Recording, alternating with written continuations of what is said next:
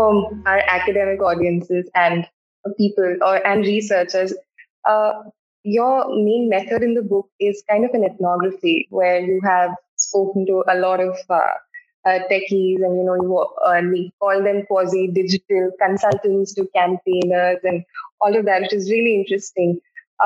Based on your ethnographic account, would you like to give some insight on methods for people who want to study this space, since it's so fluctuating with so many actors and studying the ecosystem becomes difficult? Is there something that you could... Also, if I can add, you make a distinction between quantitative and qualitative methods and how quantitative methods have taken, they are in fashion, sentiment analysis, but you prefer qualitative methods, or we prefer a mix of both. Yes. Okay. So these are great questions. So I'll start by saying I just was pulling this book off my shelf. It's Propaganda by Jacques Ellul. Jacques Ellul's Propaganda. So you can't really read it because it's backwards. But this book has really informed the way that I think about studying these problems. Jacques Ellul was writing in the 60s, 70s, after World War II, and sort of as a response to some of the early philosophers and social scientists working on propaganda in the 20th century. So Lippmann, Laswell, Lazarsfeld, lots of these kinds of people. And the general argument here that Ellul makes is, in order to understand propaganda, you have to go into the field, because propaganda does not exist in a vacuum.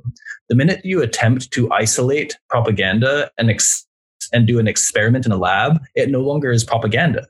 Because propaganda exists with all kinds of socio-cultural implications, and it is very much, as we say, in situ. So what that means is that propaganda, you have to see propaganda happening in a particular place against a particular group of people with particular messaging in order to really understand it very, very well. And so Ellul's whole thing is, in order to understand propaganda, don't turn to experimental work. Turn to the people who build it and make it. Turn to the supply side of this. Talk to propagandists, and so I've taken that to heart. I do think studying demand is valuable. I think studying demand is valuable. There's been a lot of research looking at what kind of content people intake and why they intake it. I do think, though, it tends to oversimplify and what's going on, and it lacks in a lot of nuance, sociocultural nuance. And I do think that there's a fetishization of big data and the ability of big data and network analysis to help us to understand this problem. Oftentimes, however, it's separated from sociocultural value. It's separated from the underlying psychology of particular groups. And so in order to really understand what's happening, I think we have to do mixed methods research, but I also really, really think qualitative research is important in this space. And I'll tell you why for another reason in a second. Mixed methods research allows us to, yes, get the breadth that big data offers us, to go broad, to analyze lots of people from lots of different groups and to harness computation. But paired with qualitative research, it goes much more in depth and it gives us much more nuance. And so we can drill down on specific streams of data, speak to people to verify what we're seeing.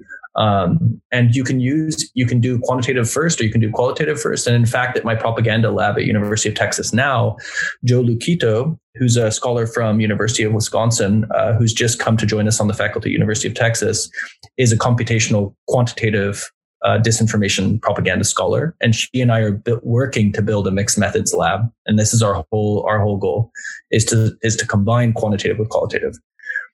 There's another reason why I'm an advocate for qualitative work. And it's not because I hate computation or quantitative work. I think it's really important, but qualitative work is also really useful to study platforms like WhatsApp. In India, it's very, very difficult to study the kinds of conversations that happen through quantitative data, because we simply don't have access to the quantitative data. By the nature of an encrypted application, the things that happen there are private.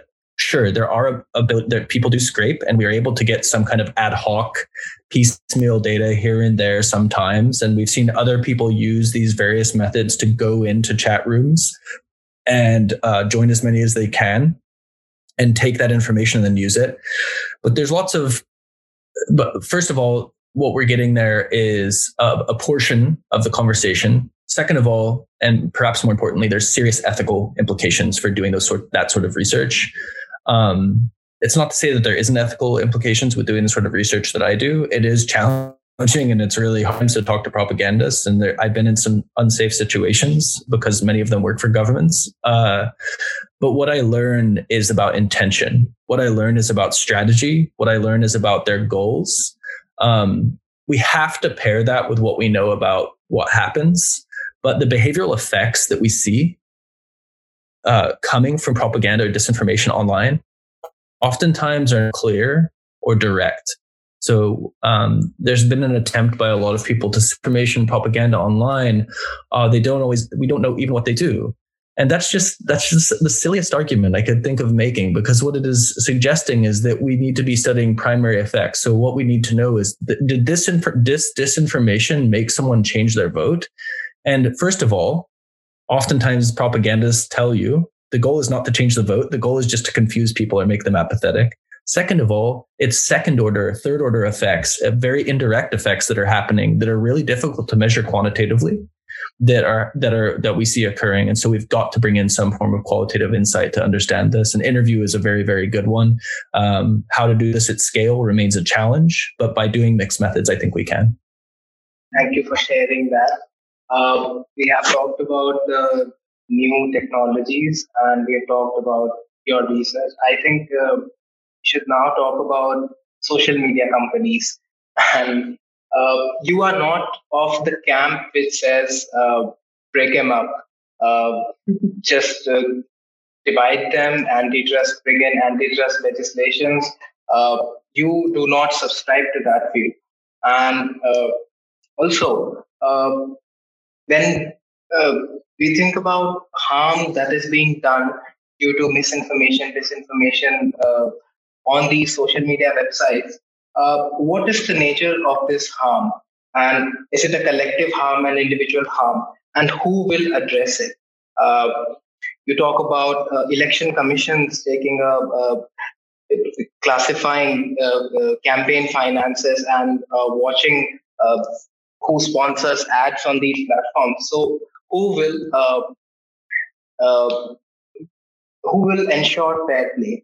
I think my question is about the size of these social media companies and the harm that misinformation, disinformation does, and how to ensure fair play and ensure that voter behavior is not manipulated in this way.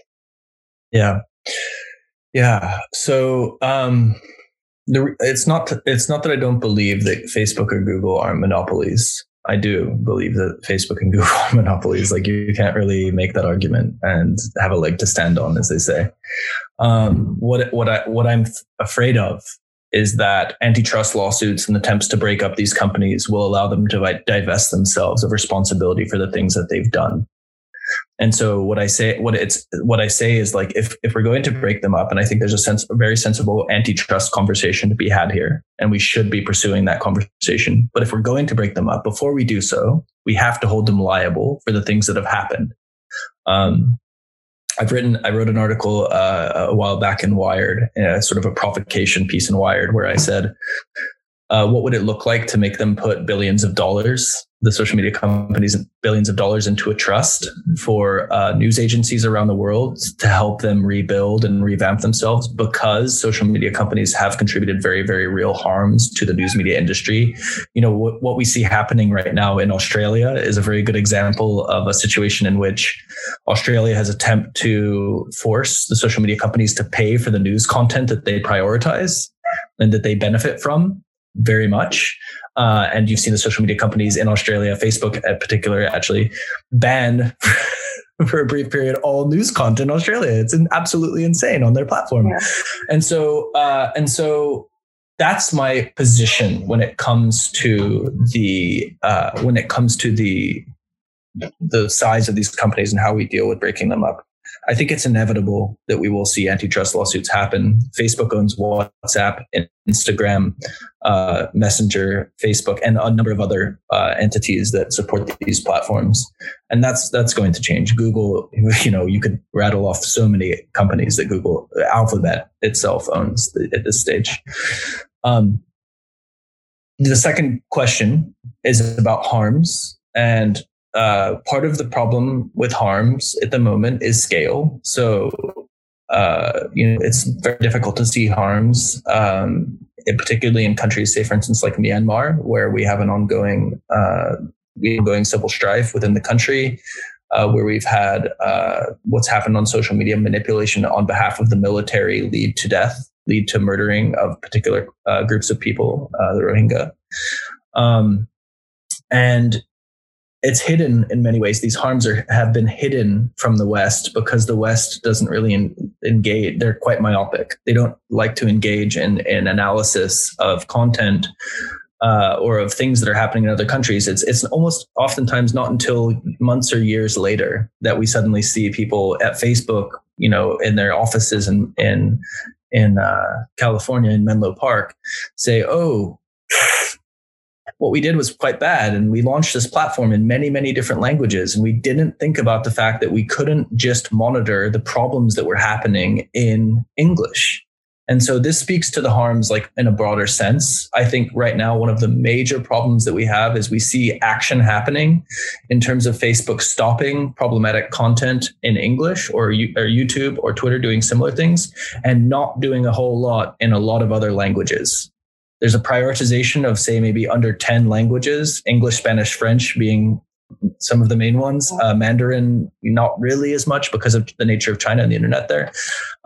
But, you know, think about it, you know, obviously it's not a stretch for all of you to think about a country like India where many languages are spoken and ask yourself this question, right? Like, how do you actually get your arms around the problem and address the harms that exist when you're not even searching for content is, and also when what's happening is oftentimes happening in an encrypted system, and you have Facebook moving toward encryption, right? Remember, Facebook is trying to integrate all of their systems to be encrypted now. And this is an attempt, yes, in some ways to protect users and to allow for more privacy and to integrate their platforms. It's also an attempt to obscure the fact that disinformation and propaganda are a massive problem. And just because they're hidden doesn't mean they don't exist. And so what I'll say finally is that in terms of specific harms, in terms of the things we should be looking for, there's two kind of categories that I think about. One is violent content. Violent content is a big, big problem that we have to stop, right? You cannot, you know, in the US even, where people are obsessed with free speech, you cannot threaten bodily harm to people if it's actionable, right? Against the law. If it's against the law. So there's specific laws out there that say, you know, context matters, right? Like, but around the world, we can actually work to prevent violent content or incitement to violence. The second thing, and I'm actually going to say there's three now. The second thing is three things that we need to think about. The second thing that we have to think about is electoral related disinformation. So disinformation about how, when, or where to vote, that is attempting to manipulate the actual democratic process. We saw a lot of this happening in the United States in the 2020 election, and it was a huge problem. I mean, it's ongoing. We had an insurrection, for Christ's sakes. Like, we had people invading the Capitol because of, in some ways, it had to be related to the social media content that was flowing, related to the falsehoods, related to the election. And it's happened all over the world, not just in the United States. And the third thing is that we have to protect marginalized populations. We have to protect people who exist on the margins of society, because they are oftentimes the most targeted. We also have to work to protect women, because women are oftentimes massive targets of harassment, particularly women, female journalists, and think more about the ways in which minority groups are oftentimes the biggest targets and the most vulnerable targets to this kind of content, not just violent content or coercion or manipulation about a particular election, but also but also with threats and all kinds of other sorts of problematic information that we've really got to curb. Whatever ends up resulting in is a spiral of silence, right? You know, like those people no longer have a position to speak in democracy. Well, I have a lot of questions left and haven't even talked about the conclusion, which is a big chapter in itself. Let's have some questions. Mandira, do you want to ask some questions? So we have a few set of interesting questions in the chat window. So Dr. Lupu Chaudhary asks, is there any market incentive to build democratic promoting bots for the private sector other than philanthropy, and that will always be a limited scale? Is hard regulation the only way out? And are companies at all interested in regulating something which generates such immense profit? What are your thoughts on the movement towards design justice? Yeah, lots of fantastic thoughts here. I think that there has got to be some hard regulation. I think we've gotten to a place now where, attempting to say that we can proceed without any kind of regulation is basically a non-starter. And I say this as someone who, when I was working at Oxford, I was much more in favor of light-handed regulation. But over the course of time, I've just, spending time in Washington, D.C. and in London and in other places, capitals around the world where we see these conversations happening, I've come to the conclusion that we've got to see some hard regulation. Will the social media companies accept it? I don't know. That's a good question. I read The Economist every week, and one of the things I see in The Economist is full-page ads from Facebook nearly every week these days that say, we are in favor of regulation, basically. And so, yes, I think it's a marketing tactic on the one side. On the other side, I think it is, there is a real desire from these companies to actually have a bit of help because they're hemorrhaging profit in a way that we can't see. And that's in their popularity, in what people think about them. Yes, they're still very profitable. Yes, they're still making a lot of money, but they're becoming less and less popular, particularly with young people when we talk about a platform like Facebook. And so the big question here is can they continue to sustain the kinds of image to their public image that they've sustained? And I think the answer is no. Also, I think that they're just sort of at a loss for what to do with a lot of the problems that exist. And in particularly in the United States, but also in other countries, when it comes to free speech, it's such a problematic issue. Like, it's so dicey to deal with. And the platforms are, for a long time, you had them saying, we're not the arbiters of truth. We just give information to people. They wanted to present themselves as like an AT&T or like a telecoms carrier that was benignly giving information to people. What we've realized is that's not the case at all. Obviously, their algorithms curate and supply people with particular kinds of information. They get to decide what kind of news we see, when we see it, and how we see it. And that in and of it matters a lot, especially in an era where we know a lot of people get their news and information from Facebook or from YouTube. In terms of, the question about design justice, I think that there's a lot of great thoughts and thinkers there. I mentioned Safia Noble. There's many others around the world who are doing work on this issue. Kate Crawford, when it comes to AI, is another fantastic thinker. I could list them all day. I think there's a lot to be said here. And I think that there's actually quite a bit of pickup with these ideas in Silicon Valley. In fact, when I was there, a couple of years back for a bit of time running a lab in Palo Alto, what I found was that many of these companies were sending people over to try to talk to people like me and others at Stanford and Berkeley to have these conversations because they wanted to understand what design justice was about and how they could build systems that were more oriented towards human rights and democracy rather than building these other systems. And that included not just companies. It included venture capitalists. It included incubators that have a ton of power and names, but suffice to say that we had conversations and continue to have conversations with some of the biggest names in the business, at least in the United States. Whether or not that will turn into anything is another question. Yeah. Yeah. let's move towards the conclusion, and you've been very kind with the time that you've given us, yes, considering the situation over there. And we'll talk about the conclusion a little, and then we'll take a few questions if time permits, however much time Dr. Woolley has. In the conclusion of the book, he says, digital information landscape is vast and it extends beyond our current ability to track or contain it effectively. And these few terms that you use throughout the book, two of those, anonymity and automation, figure very heavily in this chapter and other chapters as well. And also you talk about the constantly generating amounts of data. And you think that there are a few short-term strategies and then long-term and solutions, and long-term and medium-term solutions. The short-term solutions are technologically driven and they are not very effective.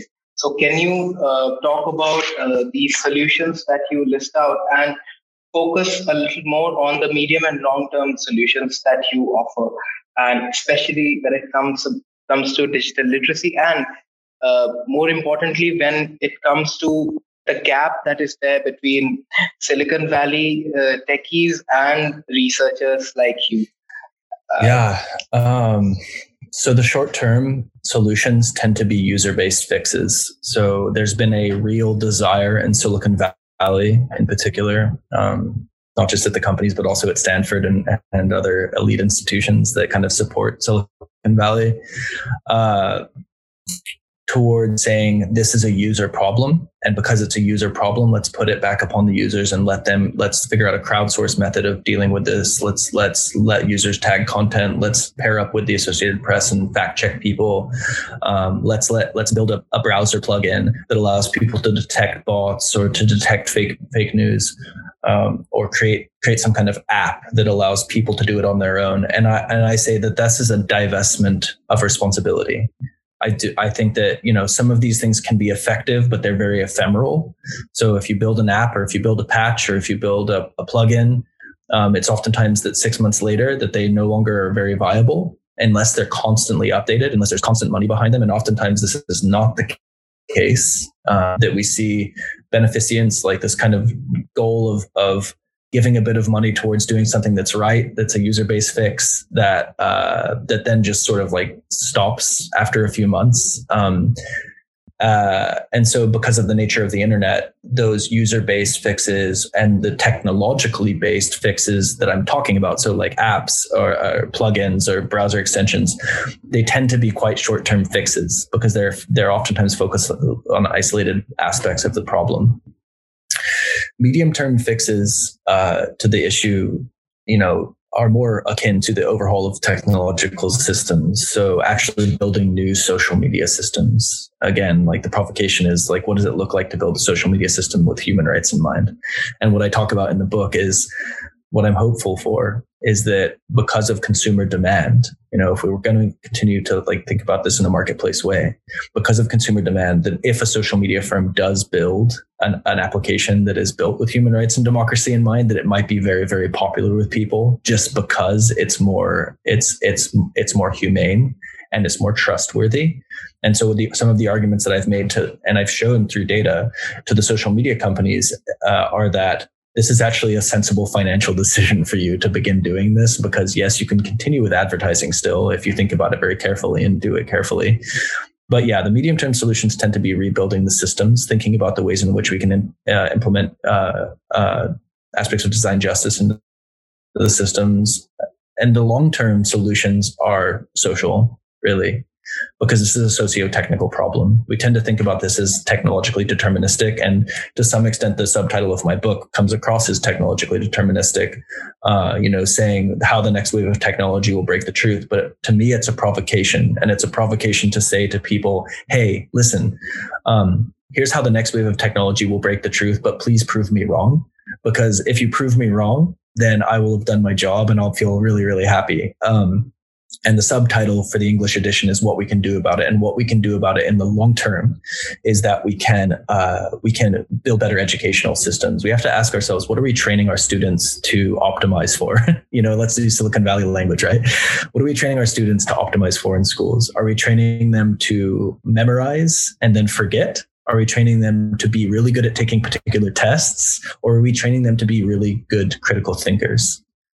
And it's the case in the United States that oftentimes we don't have students that come to us that have heard even of critical thinking or that have a notion of what critical thinking is until they get to the university level. And that's a huge problem. That's a really, really big problem, because what it means is that while people are developing their political identities, they're very susceptible to this. And then as they continue throughout their whole life, as they develop into adulthood and have children and buy a house, that they are continually susceptible because they've never had this foundation or this groundwork. And so this is a generational thing that we have to do, right? That's the truth is a very vulnerable thing. It's a lot less popular to think about scientific facts, to think about empiricism, to think about verifiable information, than it is to think about conspiracy and fancy and falsehoods. And so we've got to train people from a young age to be keener thinkers about these sorts of things. It's not to say that we have to take all joy out of life. Like, I'm a huge fan of fiction. I'm a huge fan of fantasy and sci-fi. Like, I want to see those things have a part in our life. And I don't want us to overcorrect to the extent that we suddenly look like a society that doesn't accept any degree of fancy, but we have to be better about building good education systems. And the United States is I would say in the middle of that problem, because the United States is where Silicon Valley is. It's where many of these Facebook, Google, Twitter, Reddit, and it also has a fairly, I think, poor educational system at this stage.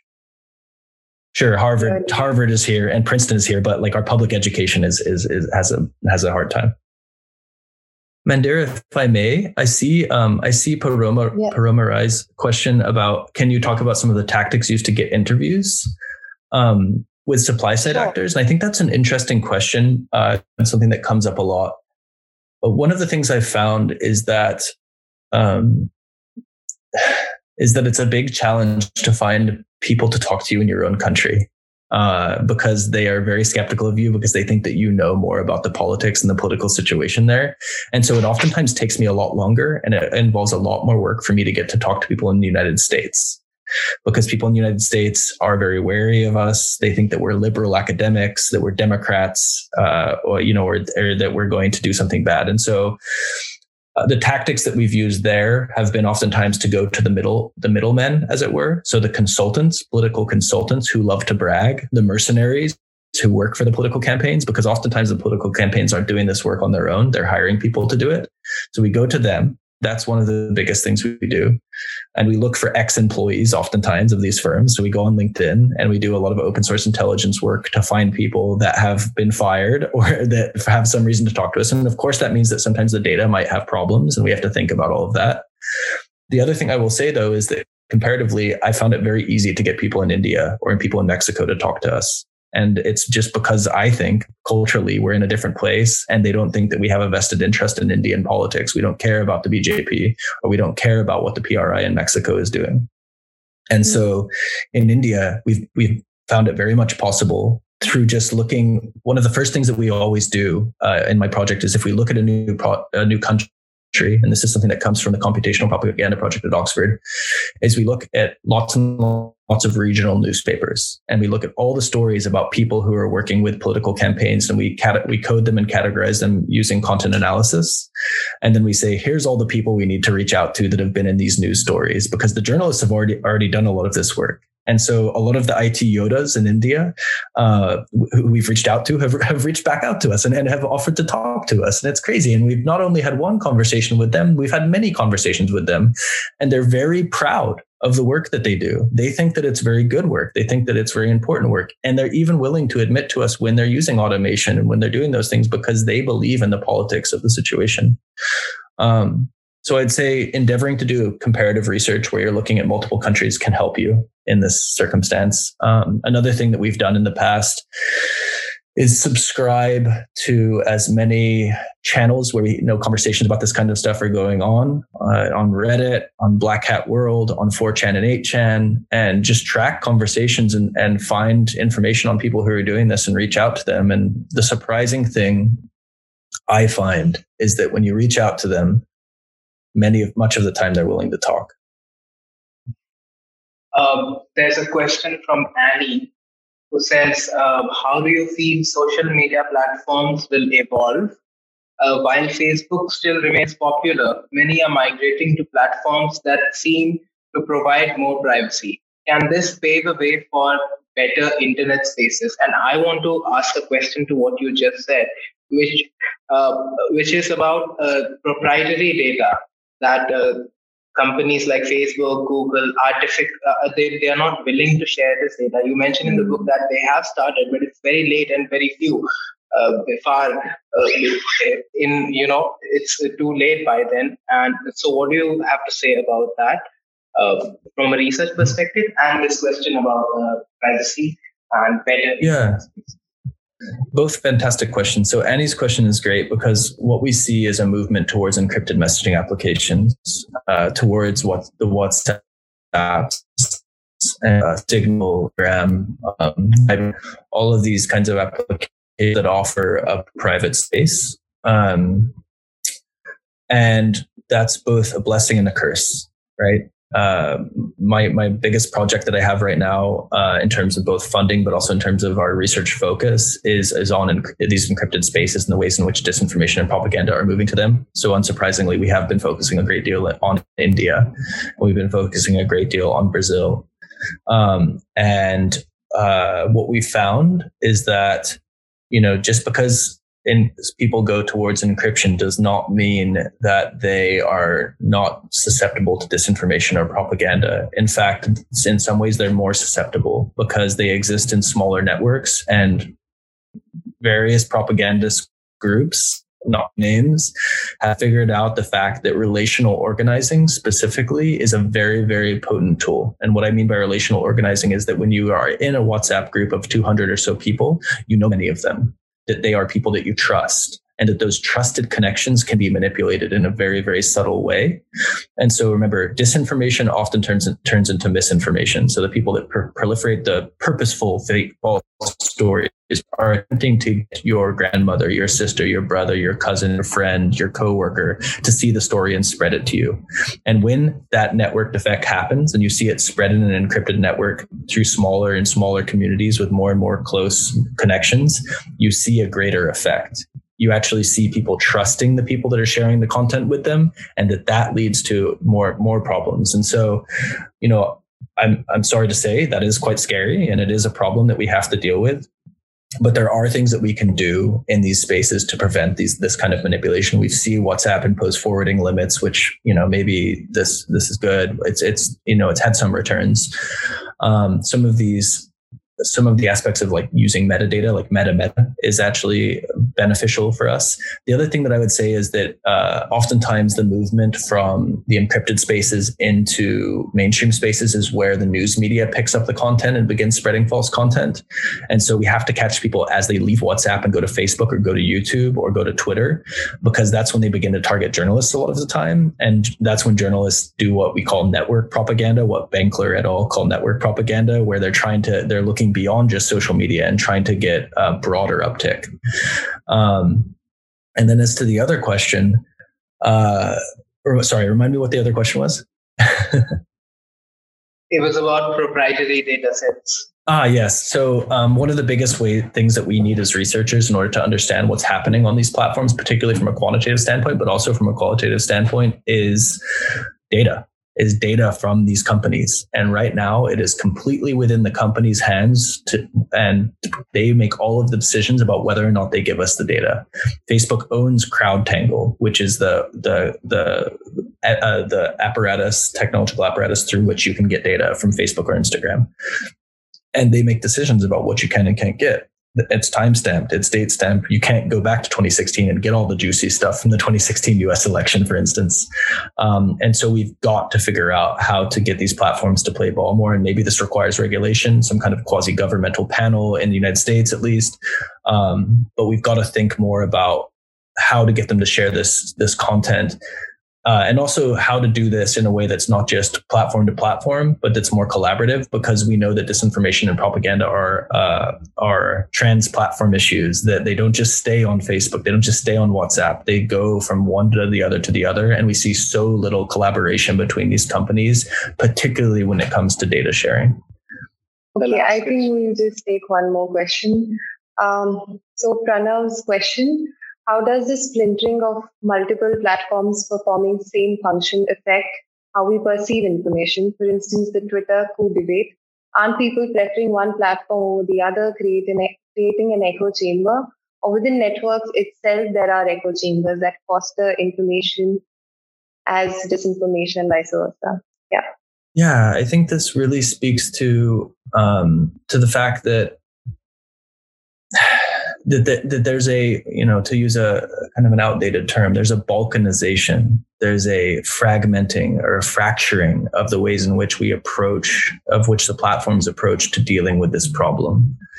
And so what this does is that there's a sort of, you will see different approach by Google, a different approach by Facebook, a different approach by Twitter. And what this results in is a very uneven informational landscape. It makes for a lot of confusion. It makes for a lack of clarity about what you're seeing and how, without knowing what is censored or what is kept out of the conversation. You can't really have a particularly good view of what you're getting and how. And so I think it changes our perception of information in a lot of different ways, because not only does it change what we're actually seeing on particular platforms and make it very uneven and fragmented, but it also challenges our trust in particular systems, because we don't think that there's equality across all of the platforms, and that we know that there's not much of a conversation going on between them. And that's a huge problem. We've got to know, we've got to have more clarity. This has got to be more systematic. There's got to be more of a plan here, more of a recipe, and more collaboration between these platforms, perhaps mandated in some way by government, in order to make it clear, what it is that we're getting, so that our information ecosystem is a bit more approachable, rather than so noisy, so chaotic, so problematic. Because a big part of the problem at the moment is that the information landscape is so chaotic. It's so challenging. And the concept of echo chambers was mentioned. On particular platforms, echo chambers certainly occur. On others, they might not occur as much. And it all comes down to questions of design, but also a lot of the code that gets used to create the algorithms that push people into particular groups are proprietary. And so we're not seeing a lot of sharing about how you make decisions about how to make a more egalitarian space, or a space that might benefit, say, from collective intelligence in decision-making processes, rather than just benefiting from homophily and people all going to the folks that they know. Birds of a feather flock together, right? I think that answers the question. Thank you. This has been really, really fun. Thank you both very much, Prabhat and Mandira, for doing this. And thank you for your patience with me being very late to this. I really apologize, but it's been very fun and very, very good questions. Thank you. Thank you for such nice views that you've shared with us. Thank you for not cancelling it, and thank you for making it despite the situation over there. We would love to have you again. We have so many notes that we have not gone through. So hope to see you again, and stay safe. Thank you so much. Thank you so much. Thank you, of course. Take care. Have a great day. You too. Bye. Bye.